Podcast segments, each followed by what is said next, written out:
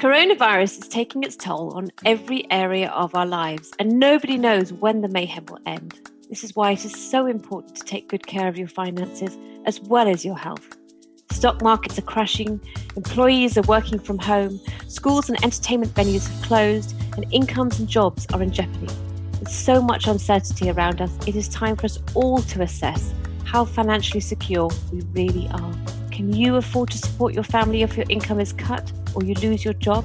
And are you torn between buying and selling as the value of your investments dwindle when no one knows when the market will reach the bottom?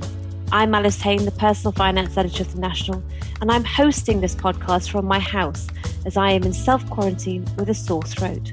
Joining me today is Nairi McFarlane, the National's features editor, who is based in our Abu Dhabi studio. Also joining the show is Steve Cronin, the founder of DeadSimpleSaving.com, an independent community for financial education in the UAE, who shares his tips from home on how to manage your money in these uncertain times.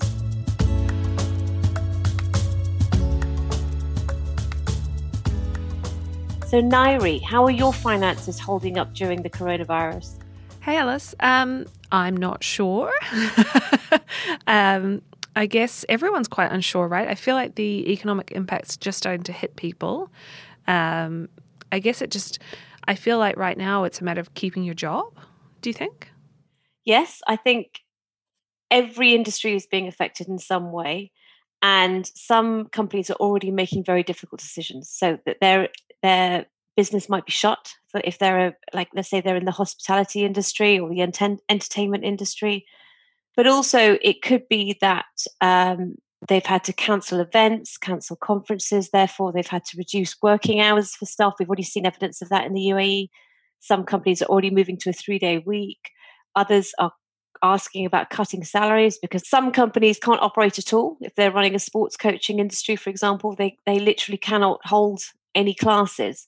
So it's a very difficult time for businesses. And for us as individuals, yes, we've got to be able to hold on to our jobs and be able to uh, continue to earn our salaries. Yeah, I feel like as well, everyone around me is really taking stock of spending at the moment, which I know sounds like a really basic thing, but um, a you can't do anything, so you can't spend any money, but also um, it makes everyone realize about saving. You know, I've spoken to you about saving before and how important it is, but it's really hitting home for people now this is a time to make sure that you have an emergency fund.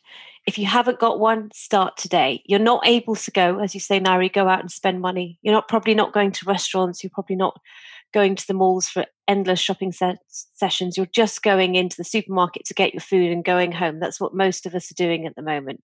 You know, I'm holed up at home because I've I've uh, had a cold, so it means that my kind of outgoings have limited. I'm not spending on petrol because I'm not driving anywhere. All I'm doing is that my husband's going to the supermarket and and doing the weekly shop, and the rest of the time I've got children playing board games and using the facilities that we have at home. It's it's a low spending time, and it's actually a great opportunity to build up that emergency fund because you don't know what's coming. Yeah. So if you've already got one, well done. You might as well top it up and take advantage of this time to keep saving more but if you don't have one, start building up a buffer now because we just don't know what's to come. What is, how much should I have for an emergency fund? Well, the recommendation is always to have um, three to six months of expenses. That's that's the kind of standard recommendation. Um, but I always think that's a scary figure because that sounds quite a large amount of money. So I always just say start start you know the moment you start you start building something. And as it grows you'll start to feel a little bit more secure and a little bit more relaxed that there is money there stored away. And um, it's just it, it's a good opportunity to use the now to build that fund. But don't think oh i've got to suddenly have six months tomorrow because you can't achieve that. But what you can do is as your income comes in at the end of this month to make sure that some of that is being put aside so you've got a financial buffer and then you keep building on it and this is something you should keep up you know even when the coronavirus eventually disappears which we're all hoping will happen in in the next few months continue to do it this is this is should become a habit now I think the really obvious thing that I didn't realize at first when people talked about three to six months is expenses is not salary. You don't have to have six months of your salary because that's really scary. You have to think about what you actually need, right? Exactly. And at the moment, you need to be able to pay your rent, you need to be, be able to buy food, you need to pay your DEWA bills. It's those kind of core key expenses that you have. You don't need to have money to buy the latest handbag. That's not part of your emergency fund. You need money for the basics of life, which is to keep a roof over your head, keep your family fed, make sure you have electricity. It's just those absolute basics. Put petrol in your car if you're still going to work. It's just, and also, very importantly, meeting your debt repayments. And that's something that people need to factor in now. They really need to try and meet their debt repayments. Yes, there are measures that are going to be put in place to help those affected by the coronavirus. But for those of us who are still working, we still need to meet those debt repayments. But what about you, Nairi? I mean, are you are you saving? Are you investing, storing funds? What's your strategy at this time? My strategy is I basically have uh, an emergency fund, thanks to a conversation I had with you about six months ago. Um, and then I have uh, savings in New Zealand, in my home country, which I was about to invest. I had just basically been too easy, too lazy to sort it out. Um, so the, I just have. I saw Ray Dalio at Davos in January say cash is trash, but I don't think that's true anymore. Right? I probably should just keep the savings I have as savings at the moment. Do you think? That's a good opportunity to bring in Steve Cronin, our expert for this show, because yes, cash is important. Yes, you need to have an emergency fund, but the markets are crashing. So, is this a buying opportunity? And this is something that we need to ask Steve.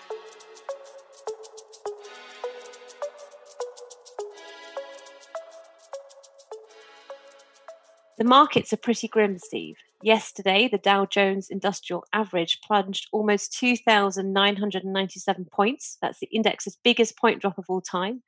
The S&P 500 had its worst loss since the Black Monday crash of 1987, and London's blue chip FTSE 100 index dropped 4% to its lowest since October 2011.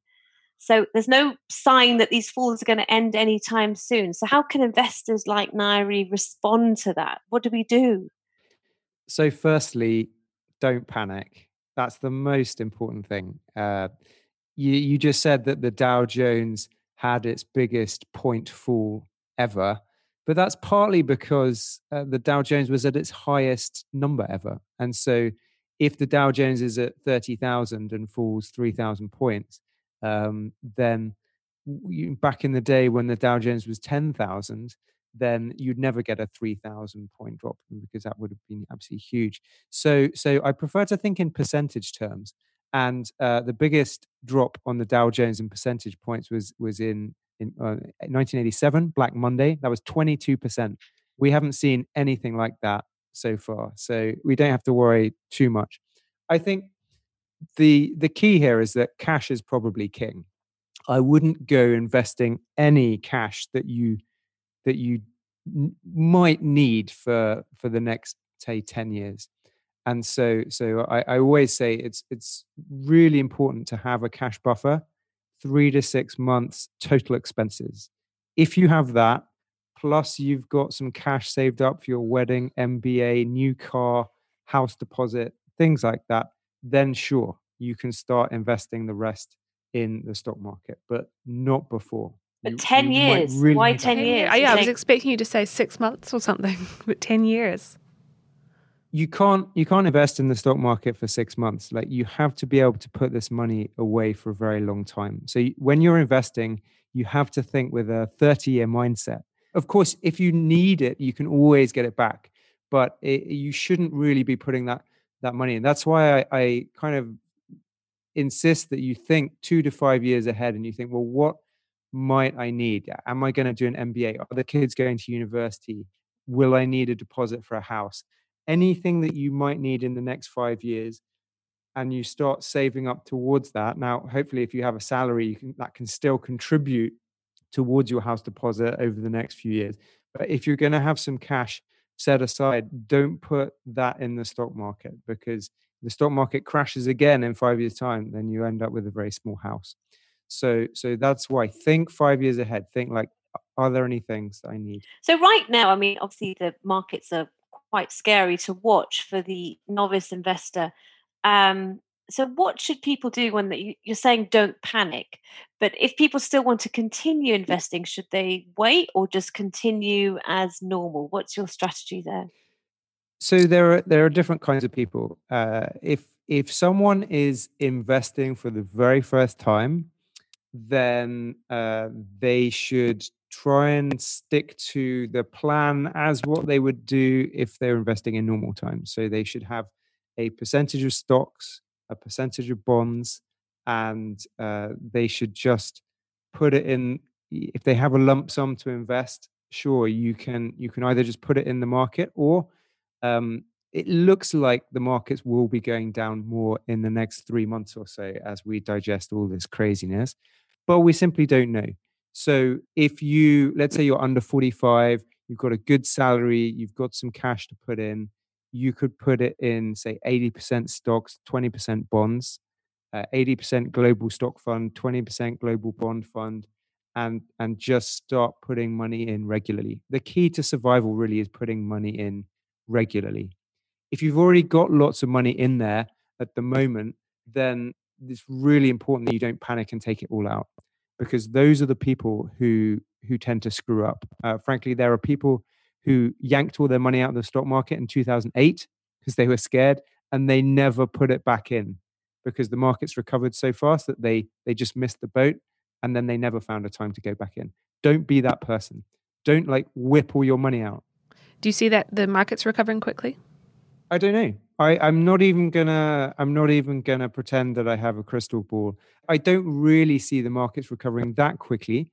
But uh, the way that these viruses can play out is that within three months, they they may have just ripped through the world and then kind of slightly disappear.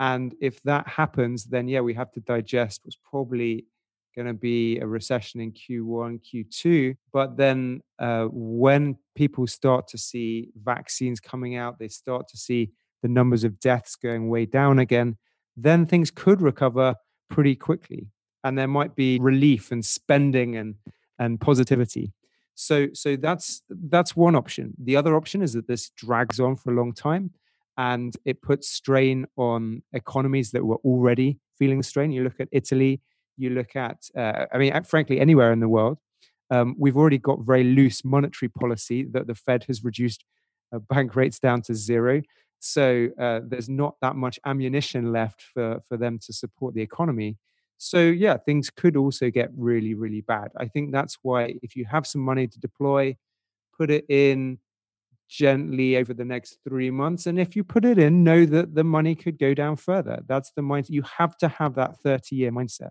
So and what important. should they be investing in? Um, again, this doesn't really change. You should have, you should invest in a global stock index fund like the Vanguard FTSE All World Index Fund and this literally invests in 3,700 stocks across 47 countries. That will protect you through massive diversification. Now is not the time to be taking bets on Tesla, Boeing, GE, uh, ExxonMobil, anything like that. That's going to be super, super risky. So, uh, just as in good times as and as in bad, just buy the world. So that's your stock allocation. Uh, for bonds, Again, I would either buy uh, US government bonds, so a fund like VDTY, Vanguard Treasuries, or uh, a fund like IGLA, which is uh, global uh, kind of G7 governments. There is a bit of Italy exposure in there, but uh, otherwise, those two those two bond funds have been doing pretty well in the downturn. I mean, we've seen these funds. People don't like them because they do nothing, you know, for years and years and years, maybe like two percent a year. Now they're up at least 12% in the past year. And this is where bonds come into play. And have they gone down at all in the recent downturn?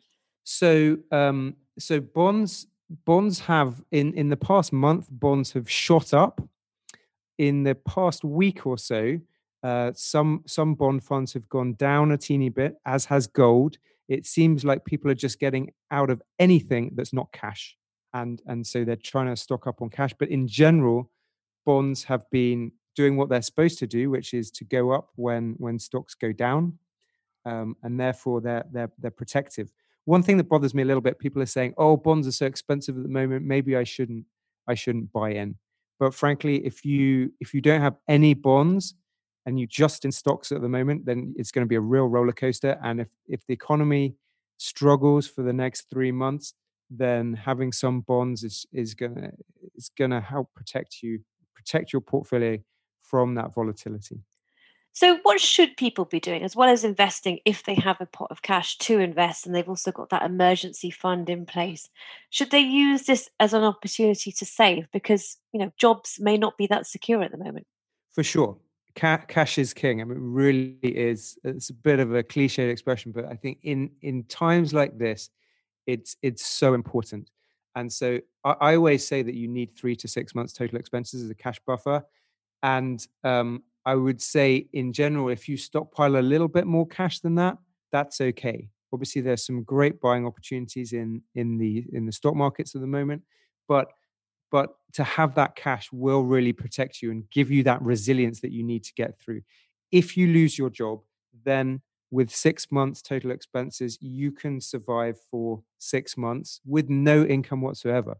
I would say now is not the time to lock up your money in illiquid things. So, real estate, for example, now is not the time to get a mortgage and overextend yourself. Uh, I, I, really think that, and to, to buy an off plan property or just to buy any kind of property, frankly, especially if it's an investment rather than a home, I would be very wary about that because it's very difficult to get your money back.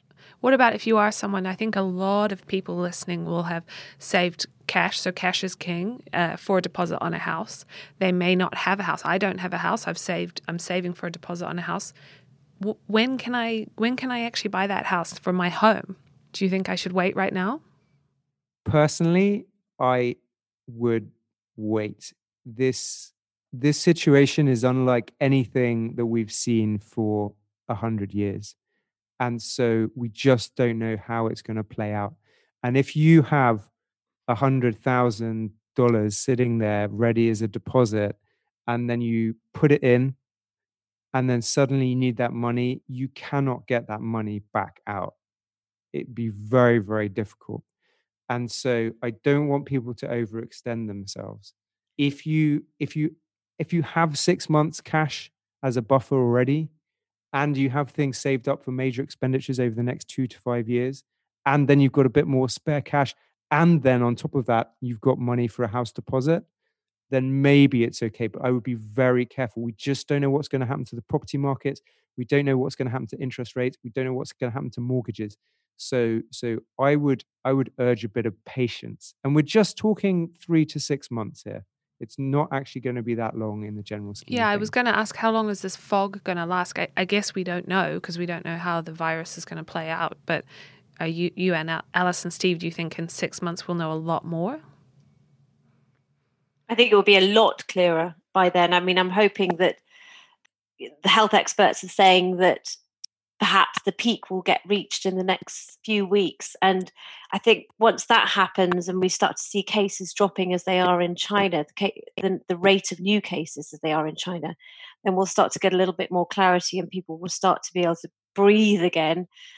Possibly the wrong pun at the moment, but they'll be able to start to sort of see a little bit of hope and light at the end of the tunnel. And once that happens, that's when we can start to assess the economic implications of what's happened and that's when we'll, everything will become a little bit clearer. Would you agree with that, Steve? Yes, I wouldn't make any decisions until I would say mid July. And why is that? That's because uh, the end of quarter two is going to be June, the June the 30th. And then it takes a little bit of time for corporates to release their results for Q2. And I think they will start to come out between the 10th of July and say the 20th of July. And I think then we will have a good idea of what's going on with the virus. Has it been contained? How are corporates doing? Are some corporates going to blow up? How are their numbers looking like? I think things will will from a statistical perspective, we'll have lots of data then. At the moment, we don't have much data and we don't know what's going on. We don't know um, whether this virus has been circulating quietly in the US or not, just how big things are. So we're in the dark. I think by mid July, we'll start to have clarity. Now, there is a danger that we get a second wave of this virus, especially heading into autumn as it starts to get a bit cooler again in the Northern Hemisphere. we may have a second wave of this virus, especially if it mutates all over again in in the winter period and and again that would uh, be fairly devastating my home country is moving into flu season we're about to have winter so the whole uh, the southern hemisphere also uh, could just this could reverberate there in a couple months as well if that's the case the other thing is though i mean obviously we don't know what's going to come but there are some things that we can do so for example we're talking about you know save this isn't a time to be frittering money away on on things that we don't need. This is the time to spend very conservatively. And we are helped by the fact that we can't go out. And on top of that, I would say this is a time to make sure you're on top of your debts. If you've got credit cards or loans that are not being managed effectively, this is the time to sort it out. You're not spending as much to try to make sure that as well as saving and building up a buffer, that you're also getting on top of those debts because that's very important. Yeah, absolutely. That's a that's a great point. I, I can't stress this enough if you have a credit card balance and you have not paid it off at the end of every month, you must pay that off as a priority. That is the number one priority because that credit card debt will continue to balloon and it will be a major source of uncertainty and stress for you at a time when you do not need uncertainty and stress. So do everything possible, even if you have to move into a tiny room and sleep in a hammock and take your child, well, your children will be out of school anyway do whatever you can. In general, if you have debt over 5% interest rates, I would I would try to pay that down relatively fast. Not at the expense of having less than 3 months cash buffer if you if you can, but in general just try and try and pay it down. If it's less than that, if your if your student loan is 2%, there's no hurry to pay that off and I would just keep the cash. Now, the UAE Central Bank has said that those affected by coronavirus are entitled to temporary relief from their sort of monthly repayments. Um, but we're still waiting for the banks to say exactly how they're going to implement that, how they will assess who has been affected, etc., etc. But it looks like that for those that, let's say, you lose your job because of coronavirus, you could then apply for a special uh, compensation from the bank in that they could say for the next six months you don't have to make your loan repayments but we're still waiting to hear exactly how that will manifest itself but that does not apply to everyone does it steve no i would be very cautious about that. For, for me that's that's the last resort uh, because we just don't know how the banks will respond and the banks are just not used to being so generous frankly. I mean, if you look at smes they they just really don't like lending money to smes now that this this money has been given from the central bank and released and and and the thing is it's been released through the banks and they're just not used to lending to small businesses. If you're an individual yes maybe you'll get lucky but maybe you won't i wouldn't rely on that especially for credit cards do whatever you can try and earn as much as you can try and reduce your expenses as far as possible and and just try to start stockpiling some cash if you are in difficult circumstances. I absolutely think that's fantastic individual advice, but I worry if we are also protectionist, what will happen to all the SMEs around us that need cash flow? Again, the central bank has asked banks to, to put in support for SMEs to make sure bank accounts can be opened quickly. Um, but it, it might be that SMEs get into trouble before they even get access to that. We don't know you can't you can't save all the SMEs by eating at their restaurants, uh, etc. Like especially if they get closed down. Um, yeah, you know, life carries on to some extent, but if we're all forced to stay home, um, we as individuals can't save those cafes. It's it's up to the government, really. If you are concerned about how the coronavirus affects your finances or have another query you'd like to ask us, send your question to pf at thenational.ae. And remember, that's PF for personal finance. So we now have a question from a listener, and this does touch on some of the points that we've already discussed. YK from Dubai says, I want to start investing in my future, but the little I know about the financial markets indicates to me that the markets are falling fast. Is now a good time to start, or should I wait until the markets fall even more? So, what's your take on that, Steve? Someone eh, wanting to get in right now, what, what should their strategy be? The problem is with trying to time the markets, we just do not know what's going to happen. And and that's why you need to have that 30 year mindset. If you do have some cash to put in the markets that you literally don't need for at least 10 years then go for it. Because at the moment some of these some of these funds are at two three four five year lows. And so the way to think about it is you are getting a much better deal if you invest today than if you had invested in mid January, for example, when markets were a lot higher and and so you'll, you'll still be buying at a discount and you'll be holding those shares for 30 40 50 years. Now obviously you could invest and then next week it goes down 10% and then the week after it goes down another 10% you have to invest knowing that that's a possibility so you don't get disappointed you don't kick yourself. If you're trying to time the market you will be disappointed. If you're not trying to time the market then you you will just accept that that's part of of the way that the markets work. Now, the the best situation to be in is where you can deploy some money over the next weeks and months. So if the market keeps coming down, it doesn't matter. You can keep putting money in. So this might be money that you have as a lump sum. It might be money from from your salary, like left over after your expenses. You can you can start to put that in a little bit every week the market goes down, no problem. And, wh- and why, just to explain to listeners, why is it not a problem? Because basically you're getting more for your money. Yeah, exactly. So if you if you went to Dubai Mall and you saw a nice handbag, you know, Louis Vuitton 50% off or Apple, Apple Pro Max 11 50% off, you would be delighted and you would go and buy that. The only reason people are scared is because they think that when they go to Dubai Mall next week, there's going to be a sign saying Louis Vuitton handbags 60% off. And then they'll kick themselves for having bought it when it was 50% off. But ultimately, there's a big discount in the markets. Enjoy that discount, make the most of it. Because frankly, in 30 years' time, this will just be a, a blip, right? Even 2008, 2001, this, in 30 years' time, those will be little blips as I when I show people charts of the stock market for the past 30 years, and I and I say, okay, on one of these days, the stock market dropped 22%, which is 1987. I like, can can you point it out?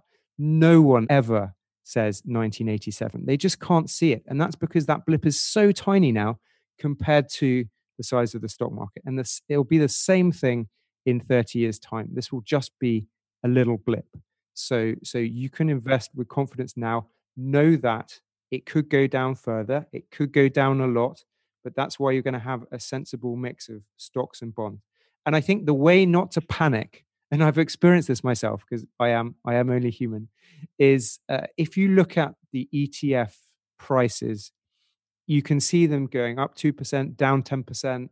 When they go down, you get excited because it's going on sale and be like, great, it's going, it's down ten percent. Where things get hard psychologically is if you start looking at your stock portfolio and your profit and loss and how much you've lost. So if you if you look at your portfolio and it says you've lost $60,000 since you first started investing this year, then of course you're going to feel bad. So try not to look at that because it's not an actual loss. If you sell and you crystallize that loss, then you have lost $60,000 if you just hold those stocks for the next 30 years, you won't have lost anything at all. You will have gained massively. So it's not a real loss, it's just a paper loss. Try not to look at that. Just look at the, the, the, the, percentages that the funds are going down, up and down by, rather than looking at your own portfolio. And that will help you get through this. Thank you this week to Nairi McFarlane and Steve Cronin. If you would like advice on your personal finance issues, you can write to me on pf at thenational.ae. And remember, PF stands for personal finance. Please do subscribe to the podcast in your podcasting app to receive weekly updates and also leave a review so we know what you think. This episode was produced by Arthur Edison. I've been your host, Alice Haine.